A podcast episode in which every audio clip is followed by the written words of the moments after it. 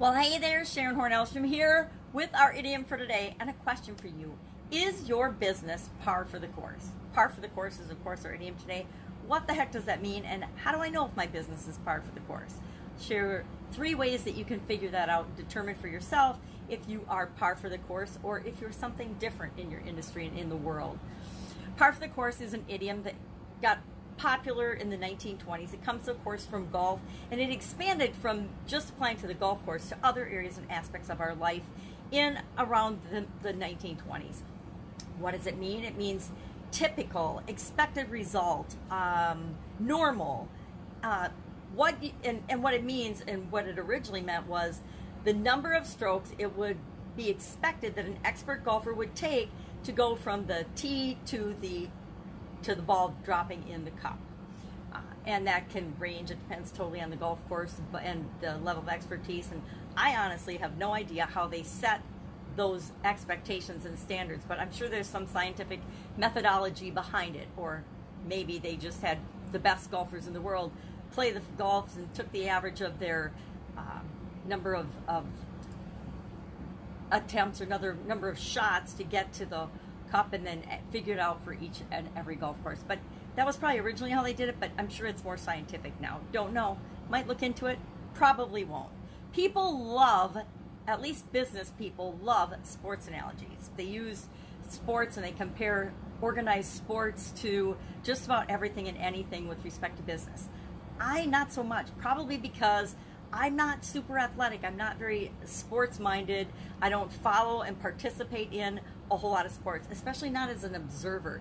I like to participate in certain sports and do certain things. I golfed. I golfed in the day, but I took up golf after I couldn't play tennis anymore when I lost the vision in my left eye.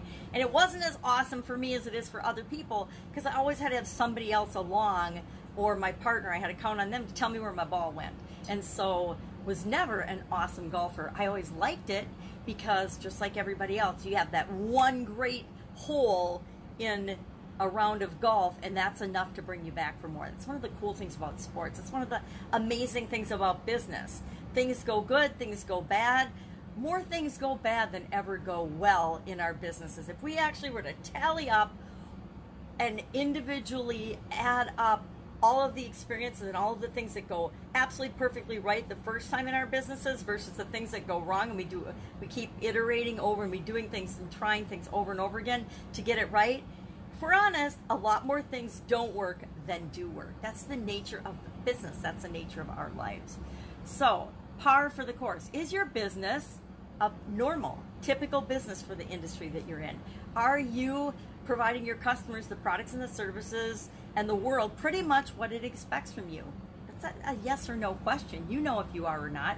You know if you're average or above average or below average in the different ways that you measure performance and the different ways that your customers measure performance. Because the bottom line is, the truth is, it doesn't matter what the industry thinks of you. You might, you know, the industry might think you're the best thing since sliced bread, you know, the leaders and the other people in your industry. But if the customers and the people that you're serving don't think that, it's not going to matter. The only thing that matters is are we serving our customers to the best of our ability in their minds, in their opinions, in their estimation, because that's what's going to determine the success or failure of any business.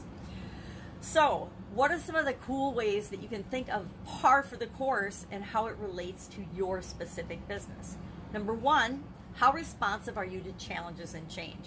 One of the biggest frustrations and one of the best ways to find out what kind of a person you're dealing with is to play a round of golf with them. How do they respond to mistakes? How do they respond to getting stuck in the sand trap? How do they respond to chipping uh, off the green accidentally or into the woods, shooting into the woods or something? How do they respond to the unexpected? Because guess what? How they respond on the golf course?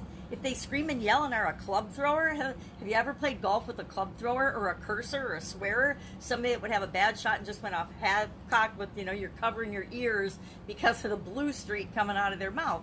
I have. I suppose, I don't think I was ever a club thrower. I did throw my tennis racket when I played tennis a couple of times, and I learned that that was a very immature, ridiculous, and expensive way to behave because I uh, wrecked my tennis racket. So it only took one time of throwing that to realize that that was a stupid thing to do because I had to buy my own new tennis racket. Uh, but how do you respond? Seeing how people respond under pressure is very, very important. How do you respond under pressure? How do you respond to challenges? How do you respond to things not going your way? Because guess what? Just like I said, the majority of things in life don't go exactly as we expected. They aren't normal. They aren't typical. None of us, I don't know where normal and average and all this stuff came from because guess what? All of us are exceptional. All of us are different. All of us are unique and special whether it's in our lives or in our businesses.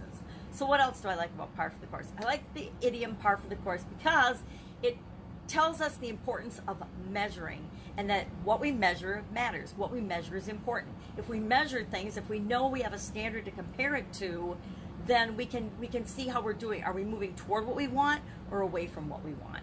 So, although I don't believe in comparing yourself to the competition, and it also in, invites competition. The scoring invites competition. But again, remember, what are you what are you competing for? What are you competing against? Who are you competing against? Um, so measuring industry average, all of that. Yeah, you can look at those numbers, but don't live and die by those numbers, or your business could die by those numbers if you're not doing what really matters and what really counts. Make sure you're having key performance indicators or measurements and looking at the things that really matter and count for your business success, for what you want to achieve with your business. And the final thing is to remember about par for the course our customers don't want us to be normal and typical and what we expect. They don't want us to be just like the competition because if we are, they will shop on price alone and they will not come to us. They will not come to our businesses. So we want to make sure and keep in mind that we don't want to be average. We don't want to be par for the course. We don't want to be normal or what our customers expect. We want to continue to give them incredible experiences, to light them, and to way over deliver and under promise what we can do and serve them in the best way we ever possibly can and to be continually improving how we serve them and a lot of that is paying attention to them communicating with them following up with them things like that. So, par for the course. Love to know your experience with this idiom and golfing. like I said, I haven't golfed for probably 28 years. Uh, with the exception, of course, of mini golf with the kids, because when the kids were growing up, they did like to play mini golf, and we would go play mini golf. And I was actually a much better mini golf performer than I was on an actual golf course, which which tells a little bit about me too. So have an amazing day. I will be with you tomorrow to share another interesting idiom. What does it mean? Where does it come from? And how might you use it in your business right now? Take care.